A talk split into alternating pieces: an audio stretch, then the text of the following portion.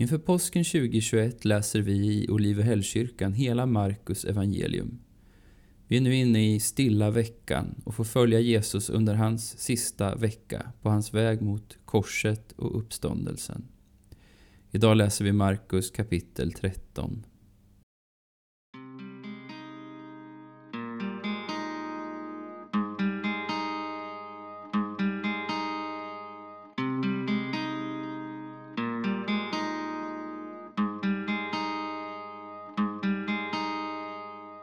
När han gick ut från templet sa en av hans lärjungar Mästare, se vilka stenar och vilka byggnader.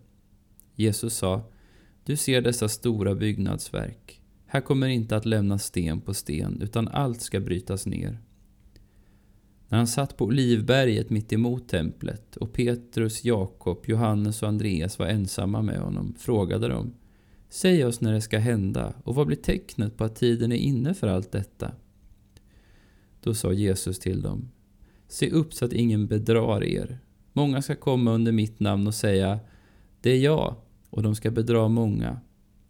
Och när ni får höra stridslarm och krigsrykten, låt då inte skrämma er.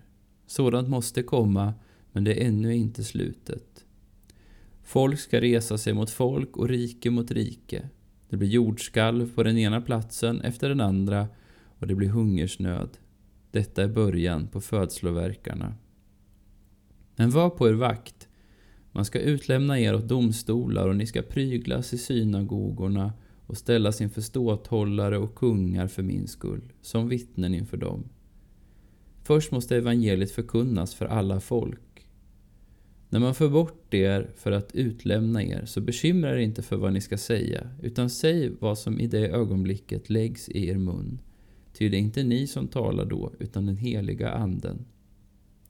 Broder ska skicka broder i döden och en far sitt barn. Barn ska göra uppror mot sina föräldrar och bringa dem om livet.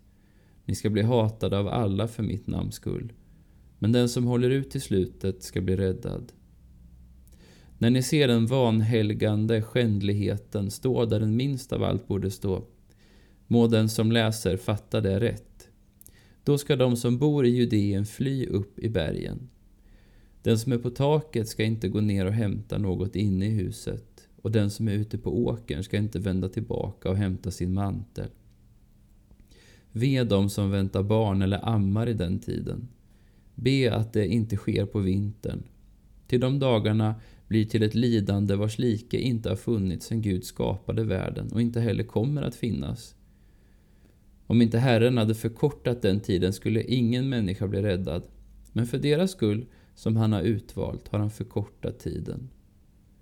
Och om då någon säger till er, här är Messias, eller där är han, så tro det inte.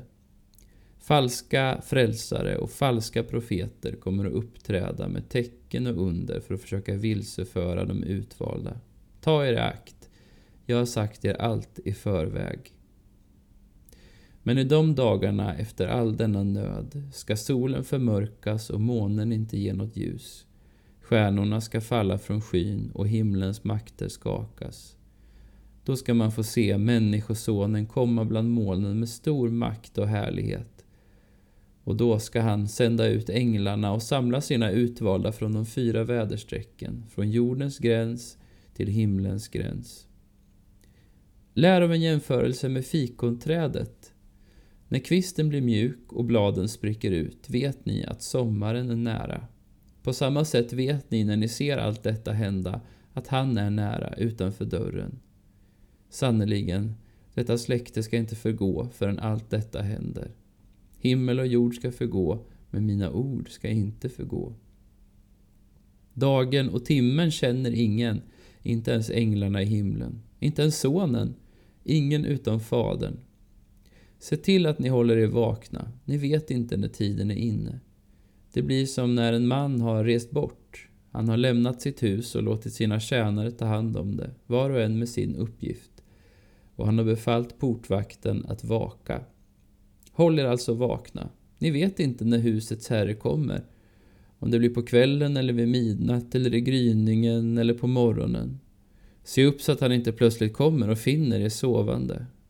Jag säger till er och jag säger till alla, håll er vakna.